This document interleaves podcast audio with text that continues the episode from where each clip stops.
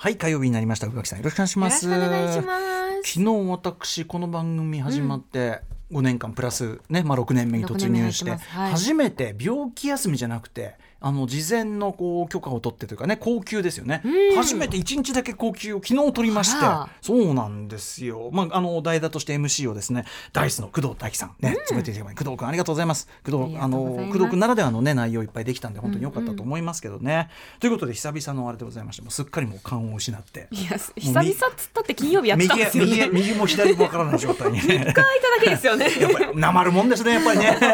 なまるもんだななんてね思いますけどまでなんですね。開けてそうか。そうなんですよ。でその間何してたかと言いますと、はい。函館に行ってたんですよ。そうなんですよ、えーなんで行ってたかというと森田義満70祭りとかって70歳2023番外編函館愛を込めてということであの一時期森田さん本当にねあの森田森田義満さん亡くなられた2011年に亡くなられた映画監督森田義満さん。私は奥様でありプロデューサーの三沢和子さんと一緒に森田義満全映画という本をドスンと作ったりなんかするぐらい、えーまあもうもはや私自身にもライフワークと化している森田義満研究なんですが、まあ、それの一環というかなんというか、えーまあ、上映とトークショー翌日、えー、と使って一日使ってロケ地巡りみたいなことをですね、あのお客様もねこうやってチケット買っていたツアーみたいなのが組まれて皆さんと一緒に？僕はねちょっとまた別ルートでやっていた。だ、まあでも一箇所あの記念撮影したりしたんですけど、あのーやってきたんですよ。はい。それのちょっと話がいっぱいありまして。あー楽しみ。そうなんです。あのさっきからずっと宇垣さんにそもそも函館はやっぱいいですよっていう話で、うんうんうんうん。あの他のどの町とも違う雰囲気持ってる。不思議な本当に不思議なって言い方させてもらいます。住んでる人にとってはねすいません不思議なんつって、でもなんかちょっとやっぱり物田義満さんがあれだけ愛したのも分かるぐらい現実からちょっと我々の日々のああいうこう流れからなんかこう5センチぐらい浮いたようなーん。ちょっとどこもかしこもどこにカメラ向けても絵になるみたいな。おっしゃってるなんかお話聞く限り私もなんか好き好きそうだなと、うんうん。まああの神戸神戸出身もありますしそう神戸に通じるとこありますね。当然港町で,、で山があって、えーまさに元町なんていう空間もあったりしますし、うんうんうん。あの町の作りはすごく神戸に近いところあるんじゃないかと思いますね。なのでね馴染みもあるだろうし。ちょっと異人館っぽいところもあったりみたいな。でもねあの神戸と多分違うのはやっぱりね、人があんまりあの歩いてないんですよ。あそうなんですか？観のすごく。光地だと思ってた。もちろん観光地です。だから観光地スポット行けば人いるしあと昨日あの日曜かな、えー、と競馬やってて土曜か、あの競馬の大きいなんかあってでそれにみんな来たりとかボート場もありますしね、はいはい。えーみたいな感じで。そういろいろあの遊ぶところはあるんだけど何しろ広いのもあるしなんかね道は誰あんまり人がい誰もとは言わないけどあんまり人いない、えーあそんな。人口密度がすごいこう低いんですよね。それはなんかいいですね。そうで道がだだっ広くて、うん。であの市電が走ってて。すごい。であの特に元町のあたりなんか行くと、うん。そのもう石畳のこの道とあとそのちょっとした家。もちろんその歴史的建で歴史的建造物っていうのはもうそこら中にありますから、うん。だからもうあのそこの角っこもこれだってなんか大したもんじゃないの？みたいな見たらあーなんか歴史的建造物なんか認定されて。普通のねなんかねボロ屋っていうかもう廃屋みたいになってる、うん。あのボロっちい、まあ、普通のもともとは使ってたような家でさえなんか形とか色とかなんか可愛いっていうかかっこいいっていうか。うんうん。うんでだからそのやっぱりね街全体がすごく映画的な匂いを本当に漂わしててで実際函館ねあのロケにも協力的なのもあって後ほども言いますが本当にあの森田作品もものすごいえよくそんなこと協力してくれましたねみたいな協力の仕方するんだけどとにかく映画向きなんですよね。だから函館でいっぱい撮った映画って他にもあるんですけど、うん。まあ、そのどの作品とも違う使われ方した森田作品、えー、とそのロケ地巡り美味しいものも食べてまいりましたんでリスナーの方からもメールいただいてるんでねちょっと初めてからお話ししようかなと思っております。いいですアフターシックス！ジャンクション！すいませんね今日ねあとね。ライムスターがなんか新曲やるだのやらないだの。やりますけどやってくださいよ。うんすいません本当にね。楽しみです。After Six Junction. 6月13日火曜日時刻は今6時4分です。ラジオでお聞きの方もラジコでお聞きの方もこんばんは。TBS ラジオキーステーションにお送りしているカルチャーキュレーションプログラムアフターシックスジャンクション通称アトロック。パーソナリティは私ラップグループライムスターの歌丸です。そして火曜パートナーの宇垣美里です。宇垣さんすいません。じゃあちょっといいですか？ちょっと。お願いします。すいません本当にね。何なんあのねメールもリスナーの方あのお越しいただいた方からですねい,、あのいくつもいただいておりまして皆さんありがとうございます。ちょっとね代表的なところというかねえっ、と長いんですけどちょっとこの方ご紹介しようかな。ラジオネームグレちゃんさんです。歌丸さん宇垣さんこんばんは。そして歌丸さんお帰りなさい。ただいま、えー土曜日に函館、えーカフェマルゼンで行われました。森田義満70歳。番外編キッチン上映会トークショーに参加いたしました。普段から大好きでよく伺っているカフェマルゼンさんで、原作も映画も大好きなキッチンをしかも歌丸さんのトークショー付きで見られるなんてこんなに私得なことことはないと情報公開とともに急いで予約しました。え、えーあの満席になっていただいて本当に皆さんありがとうございます、あのこのマルゼンさんのこの建物自体も要するに間もなく取り壊されてしまうということで最後の対本当にあのかっこいい味わい深い立ちどもなんですが、うん、というタイミングでのこの上映。でその、えーと、森田さんのなんていうかな書斎というかなあの使われてたデスクとか、はい、あのなんていうかな書物みたいなものがちゃんとこう置かれているような空間だったりするんですけど、うん、グレちゃんさん。イベント中にはこれが本物の歌丸さん。これが本物のよいしょ。などといちいち感動してしまう。よ。いしょ、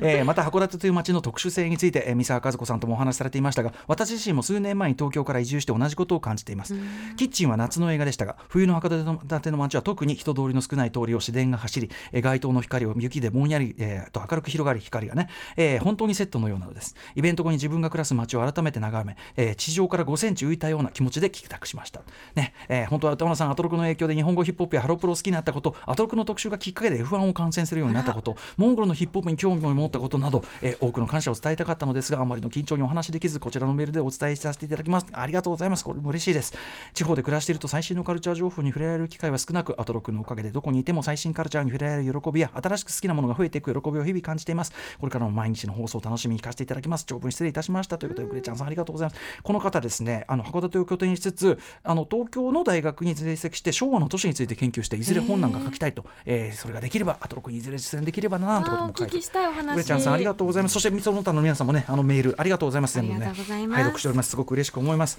ということでね、うん行ってきたんですよ。で、その、あの、函館その観光の話もそうなんですけど、まずね、その、つくなりと言いましょうか。これ、はい、あの、えっと、参加者の方、ご希望の方に、森田さんが愛した店、清流軒というですね、うん、あの、中華料理屋があって、うん、ここの塩ラーメンが、あの、ミシュランにも載ったというような、でもあまりに人気が出過ぎて、もう、なんていうか、もう営業はもう途中でやめちゃって、今は限定的にオープンしているような店、はいはい、ちょっと営業時間を延ばしていただいて、えー、やって、ここでまず塩ラーメン食べて、うまい。マジでうまいみたいな。なったりとかいろいろ食べ物の話とかもあるんですがこんなことしてるときりがないので。ね、であのまずキッチンの上映というのをしたんですけど、はい、まあ、吉本ばなナさん原作で、うん、えー、と森田さんの89年の作品だけど、まあ、90年代的価値観の到来を告げる作品といいましょうかね、うん、えー、感じがする作品で、まあ、その作品のトークショー解説みたいなのもしたんですけどそこに、えっとまあ、美術えっと、美術監督この作品においては今村さんがね、えー、が、えっと、美術監督なんですけどその助手というか、えっと、このなんていうの？函館チームの美術を担当されていた小沢秀隆さんという後にもいろんな作品ね美術担当です小沢さんという方が、まあ、あのお越しいただいててで、まあ、要するにキッチンのいろんなセットとかセットじゃないな、あのえーと、街をどう使ったかっていうところ後ほど話しますけど、そんなお話とかもすごい面白くて貴重なお話を伺ってですね、でトークショーをやったんです。でちょっと飛ばしますけどね。その翌日そのいわゆる聖地巡礼ツアーっていうのがあったんですよ。うん、あここ使いましたよとかそうですここで撮りましたよみたいな。うん、で前日のその小沢さんの名の話などを踏まえて、まあ、現地にあちこち行くわけです。例えば、えー、っと市電がずっと走ってて「キッチン」という作品で、えー、っと主人公のこの三影ちゃんがですねあの降り立つ、まあえー、っと市電のそのなんていうかななんていうの？泊まると停留所があるわけですね、うん、で函館ドッグ前という、まあ、それ停留所の終点なんですけど、まあ、そこの前で降り立つと。でその雄一君というそのなんていうかね登場人物の家のところに行くんですけど、うん、まずあの地理的な関係が編集で、まあ、ある種こうマジックっていうか嘘ついてるみたいなのがあったりするんですけどその停留所のところすごく素敵なシーンなんですよね。めちゃくちゃおしゃれにこう当然こうキッチンっていう作品はめちゃくちゃルックにコンコントロールした作品で後ろにいるエキストラとかその自然に乗ってる人全員にスタイリストの北村美智子さんがスタイリングしてそのスタイリングに合わせてヘアスタイリストまでついたっていうちょっと稀有な作品。日本映画としてはかなり稀有な作品なんですけどそれは当然森田さんのある種日本映画に対対する問題意識。要するにハリウッド映画っていうのは隅から隅まで映ってる人のそういうキストラの隅々に至るまでちゃんとこうクオリティのケアがしててだからやっぱりあれだけこう見ててなんていうかなノイズにならないっていうか,、だそういうものをちゃんと日本映画も目指さなきゃ目指さなきゃダメだというようなあの意識のもとにやってることなんだけど、まあ、そんぐらいルックにコントロールしてるんだけど。でそのね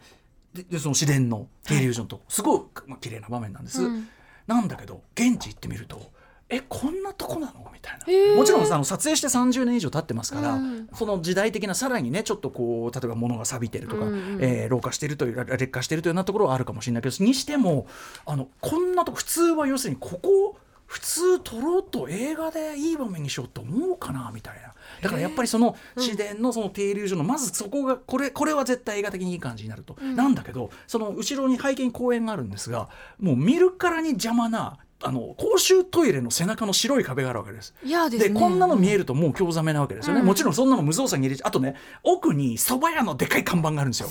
でなんかすごいこうキッチンのものすごくスタイリッシュに決められた画面みたいなところからするとやっぱめちゃくちゃノイズになると、う。ん。まあはっきり言ってそういうの平気で入れちゃってる映画もいっぱいあります、うん。えーでまあそれで問題ないタイプの映画もあるけどキッチンは全体がおしゃれな分それは問題あると。で、えーその美術チームその今村さんとか、えーその小沢さんというのがこそこの何をしたかというと後ろのその公園のところにまずはその石石垣風の壁をガーッと長く作るんですよね、結構なサイズで。うん。でさらにここに美術館があるという設定でこうなんていうかな縦館というかな美術館のポスター美術展をやってるポスターみたいなのをやったりとか、全体にガッとこう壁っていうかその覆う感じのセットというかこうその場に置くものを作って、そのやっぱり目障りなものと言っちゃいけませんけども画面的にあんまりおしゃれじゃないものっていうのを見せたくないものをでもね現地に行くとやっぱり「えここ全部作ったんですか?」みたいな頭では分かってても。ここ全部作ったんだみたいな。これすごい手間な上に、うん。普通だったらやっぱりじゃあ面倒くさいからね別のこの絵やめようかとか、うんうん。なんかよりでごまかそうかとかいろんなことしそうなとこだけどやっぱりそれをちゃんとやってるから現実の函館とはちょっと違う。現あの例えば停留所の名前とかもちょっと変えてるんですようねん。風町みたいな。実際にはない町みたいな、うんあれがなってたりして。それがあのキッチンという映画の独特な先5センチ浮き上がったような感じを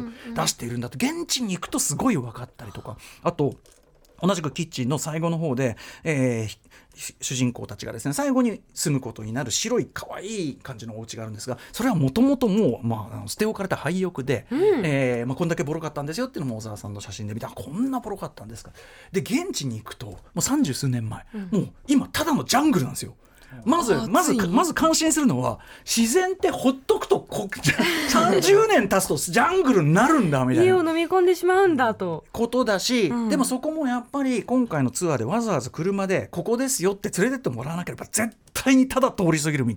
でも確かにここって港が見えて曲がり角があってカメラがぐっとパンするとここに可愛いお家あったら最高だねっていう場所ではあるんですよね。だからあよくやっぱりその映画を作る人の目で見てるっていうことだろうと思うしでそれの一番僕感じたのは、えーこれは映画ちょっと打って変わりまして同じく函館でロケした私の生涯ベストの一本でもある「ときめきインシス」という1980これの有名な途中樋口かの子さんが、えーまあ、杉浦直樹さんと沢田研二さんが2人でこう別荘にこうあるあるある目的のために休暇を過ごしてるんですけど、そこに、まあ、ある組織から、まあ、なるコンパニオンっていうか、まあ、性的なサービスを見込んでの女性が送り込まれる、それが樋口かな子さんなんですけど。で3人で食事をするんですね。で食事するのは五島軒というですねもうあの函館のめちゃくちゃ有名な由緒ある、あの西洋料理屋さんです、えーもう120年経ってるなんですね。写真の本なんかいただいちゃいましたけど五島軒のあのかつて天皇がそこに来て、うん。でなんていうか晩餐会みたいなのを開いた時の控え室にもなったというような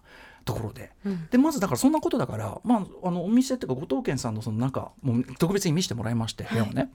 部屋行くと確かに素敵な部屋ですよ、うん。調度品とかもすごいしライトとかもすごいし普通そっちを撮りたくなると思うんですよ。うん。なんだけどやっぱり森田さんはその窓の向こう側に見えるオレンジ寄りの茶色の建物に注目したんですね、そこですごく有名な場面で後ろで会食している後ろでここもねその編集がすごいおかしなことになってすっごい奇妙な場面なんですけど後ろ窓の外側のオレンジ色だか茶色だかのビルの上で男たち2人がどうやらなんか争い合ってるというか喧嘩してる。っていうか片方が一人をボコボコにしてるっていうのが後ろになんとなく見えるっていう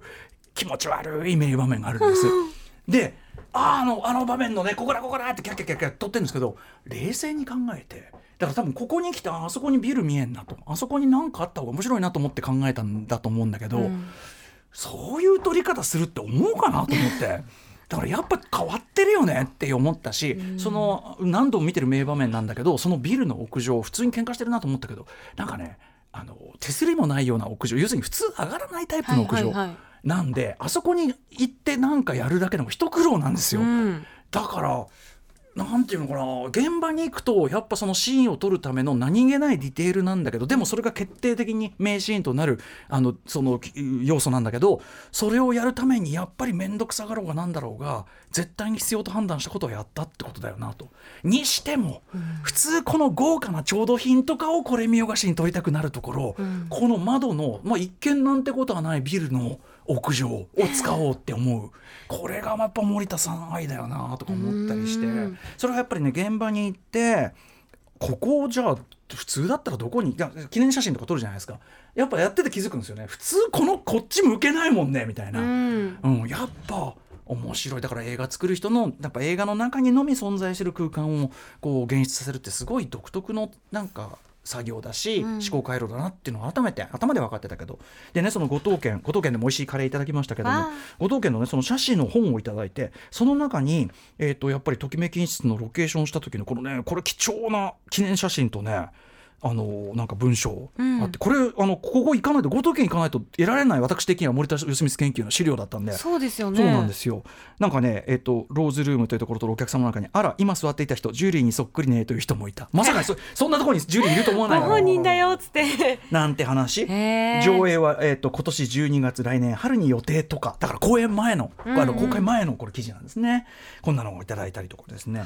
あと印象深かったのはですねあの森田さん森田さんお酒飲めないんだけどね。お酒飲めないくせにあのバー好きなんですよ。でバーに行っていつものって頼むの憧れだっつってみたいな可愛らしいんですけど。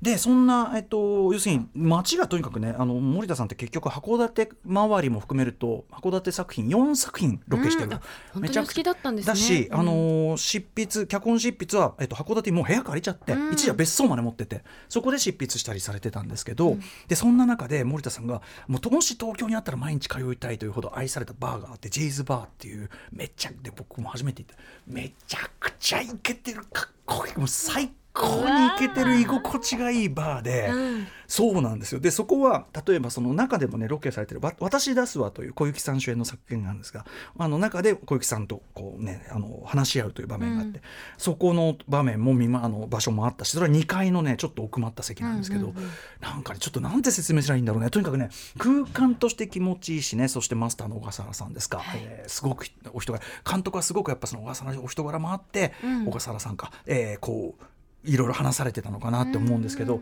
とにかくそのジェイズバーのイケてる空気とでそこで森田スペシャルと呼ばれるお酒飲めない森田さんのために、うん。あのマスターが考えた特別カクテル。やだそれその森田森田スペシャルのアルコール入りっていうのを私言ったらね。みたいな感じでそういうのも2日連続で行っちゃいましたジェイズバーね。えー、いいですね。そうなんですよ。行かないとなんだろう分かんなかったり知れないことだから。本当に。だからあの森田さんが愛したバーっていう方これはなんかねもう階段とか上の天井の高さとか、うん。そのやっぱ函館独特のその建物のその作りみたいなのもあってちょっとやっぱり東京じゃあんまない感じの空間だなっていうのがあって。へすごい本当に素敵でしたねとかねいろいろありましたということでございます。長々となってしまいましたがはいあの久しぶりにながらそういう意味ではもちろんねトークショーとか、うん。あのその現地ツアーみたいなまあお仕事という面もあったけども、うん。なんか久々になんというんですかねかいわゆるいわゆるお仕事から離れてあとあれですね大沼公園。そうだもう一つ重要大事な話忘れた。これだけさせて。あのね、ときめき西スの、えー、とぶメイン大きな舞台になってる駅前があってでそこの駅の立教があってこれが映画のすごく重要なメインビジュアルになってるんですね、すごく印象的な映画。見た方はすごくわかるんだけど。でその駅はもう今新幹線の駅が通っちゃってもう全部何もなくなっちゃったんですよ。でもったいないねなんて言ってたんだけど、えー、と三沢和子さんが、まあ、先にずっといらしててちょっとそのなんていうの調査した結果、うん。隣の隣なのかその近辺の駅で、えー、と大沼駅というところがあってここがそのかつてあった大島大野かなっていう駅の雰囲気にかなり近い。それのミニチュア版ぐらいの感じだっておっしゃって。で連れてもらったんですよ。うん。そしたらちょうどなんかねすごいこうなんか天気が曇ってて結構なんていうの霧が全体の上の方にはかかってるようなもわーんとした空気、これがまたときめきにしっぽくてよかったんだけどそこ行ったらねうわときめきにしずじゃないですか。なんか今年の去年の3月からかな。今年か。今年の3月から無人駅になったようなところで、うん。これがね立教の形といい雰囲気といいねあのもう完全にこれときめきにしすやないかっていう感じで。えー、そう。このね雰囲気ある。立雰囲気ある。んでもうもちろん無人駅で、うん。でちょっとすごい目ざとい鉄道ファンみたいな方が何人かいらっしゃって俺らが行ったら何しに来たんだみたいな感じだったけど でもほとんどもちろん人いないほとんど。っていうところであのなんかねそこはね本当にねワンダーランドっていうかやっぱりもうときめきニシスランドに入り込んだ感じっていうか あの世界に。感じでしたね。だから元のオリジナルの駅はないんだけど、その雰囲気を限りなく追体験できるようなところに行けた、えー大沼駅というところもすごく良かったしそこでまたあのね、あのー現地のすごいおしゃれなお店を通じてまたちょっとなんかねいろいろコーヒーをごちそうになまあ、いろんな話あるんだけど、はい、あのとにかく非常に旅を満喫してまいりましたというお話でございます。すいませんね。ベラリベラリと。いずれちょっと函館本当おすすめなんで行きたいです。さんも行ってみてくださいね。というお話でございました。ということで本日のメニュー紹介いってみましょう、はい、この後すぐはシンガーソングライターでギタリストのレイさん登場。来週水曜日発売のライムスターニューアルバム「Open The Window」に収録される「My Runway featuring Rei」を宇宙初解禁いたしそうますなんです。ちょっとレイさんをお招きしてですね、えー今日初めてかけたいと思いますんでちょっとこちら楽しみにしていただければと思います。そして7時から日帰りでライブや DJ プレイをお送りする音楽コーナー Live Direct 今夜のアーティストはこちらです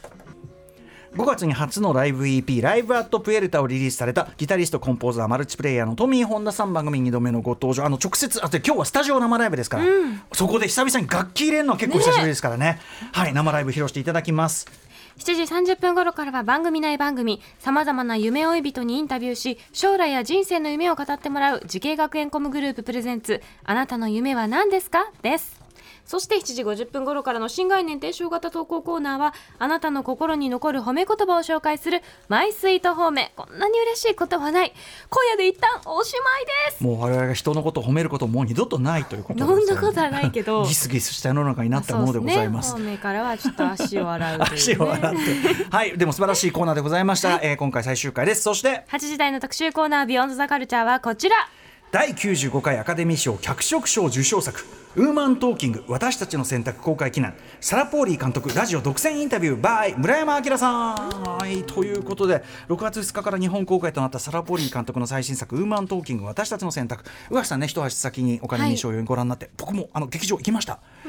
すごかったな、ちょっと腹をえぐられるような。本当なんかこう食らうというか、うん。でもあのであなたはどうするの、ってすごい言われてる。こっちにめちゃくちゃつけて、まあ、後ほどそんな話もしますけどね、特に男性側への。あそうですよね、はい、ちょっとまあこの話は後でしましょうかね。えーということで本作を手掛けたサラリー・ポーリー監督といえば、えー死ぬまでにしたい10のことなどで俳優としても活躍しながら2006年の「アウェイ・フロム・ハー君は思う」で監督脚本家としてデビュー、えーでそこでアカデミー賞には初ノミネートされて、えー2011年「えー、Take This World」恐ろ恐ろしい作品ですね。2012年物語る私たちなど見事な作品を手掛けてきました。今夜はそんなさそんなサラ・ポーリー監督のラジオ独占インタビューをお届けいたします、はい、えーインタビューしてくださったのは8歳の子役時代に出演したテリー・ギリアム監督バロンでサラ・ポーリーを知りその活動を追いかけてきたという映画ライターの村山明さん。村山さんがウーマントーキング私たちの選択についてそのキャリアについてなど、えー、と宇垣さんもねインタビュー質問項目も考えていただいて、はい込みで村山さんに聞いていただきました。ということで、はいちなみにサラポーリー監督のはい。吹き替え担当していただいたのは、えーワンダーウーマンのダイアナ・プリンスワンダーウーマン役とかあなたならあなたになら言える秘密のこと、えーではサラ・ポーリーの吹き替えを務めた。あと,、えっとこの間やった「ライオン少年」のねあの師匠の奥さん役、えーと声も当ててらっしゃいました。声優の海田優子さんお願いいたしました。ありがとうございます。よろしくお願いします。番組では皆様からのリアルタイムの感想や質問などもお待ちしています。アドレスは歌丸 atmarktbs.co.jp 歌丸 atmarktbs.co.jp までまた各種 SNS も稼働中です。皆さんフォローお願いします。そして、えー、Amazon、Apple、Spotify などのポッドキャストサービスで過去の放送も配信中です。それではアフターシックスジャンクション行ってみよう。After Six Junction. さっきのあの森田さんのね、えっとはい。70歳のあの函館ツアーちょっと参加された方もう一個だけメールを読ませてくださいラジオネーム佐藤さん、えー札幌から函館のイベント参加させてもらいました。佐藤と申します。ありがとうございました。とても雰囲気のあるマルセンカフェで見るキッチン、えー予定時間を大幅に超えて白熱したトークショー。さらにサイン会では森田義満棒に歌丸さん三沢さんのサインを入れてもらい良い記念日になりましたと。翌日のバスツアーバスツアー行っていただいてありがとうございます。ラスト、えー、見かけと雄一が引っ越した家の場所を探してうっそうと茂った森の中から階段を探し当てたりし忘れられない経験になりました。ありがとうございましたそうなんですよ。さっきねあの、森になってたって言ったんですけど、はい。よく見るとここ階段の跡じゃね？みたいな。入っていける場所が？うん、まあちょっとあんまり奥行くの怖い雰囲気でしたけど、うんうんうん走行もあったりしてですへねそこは良かったですよね。あとねちょうどあのいろんな教会がねロシア系の教会があったりするカトリック教会、い。ろんい有名なとこあったりするんですけど、あの10時半かな日曜になると鐘が鳴り出してそれが同時に鳴り出してすごい。After Six Junction.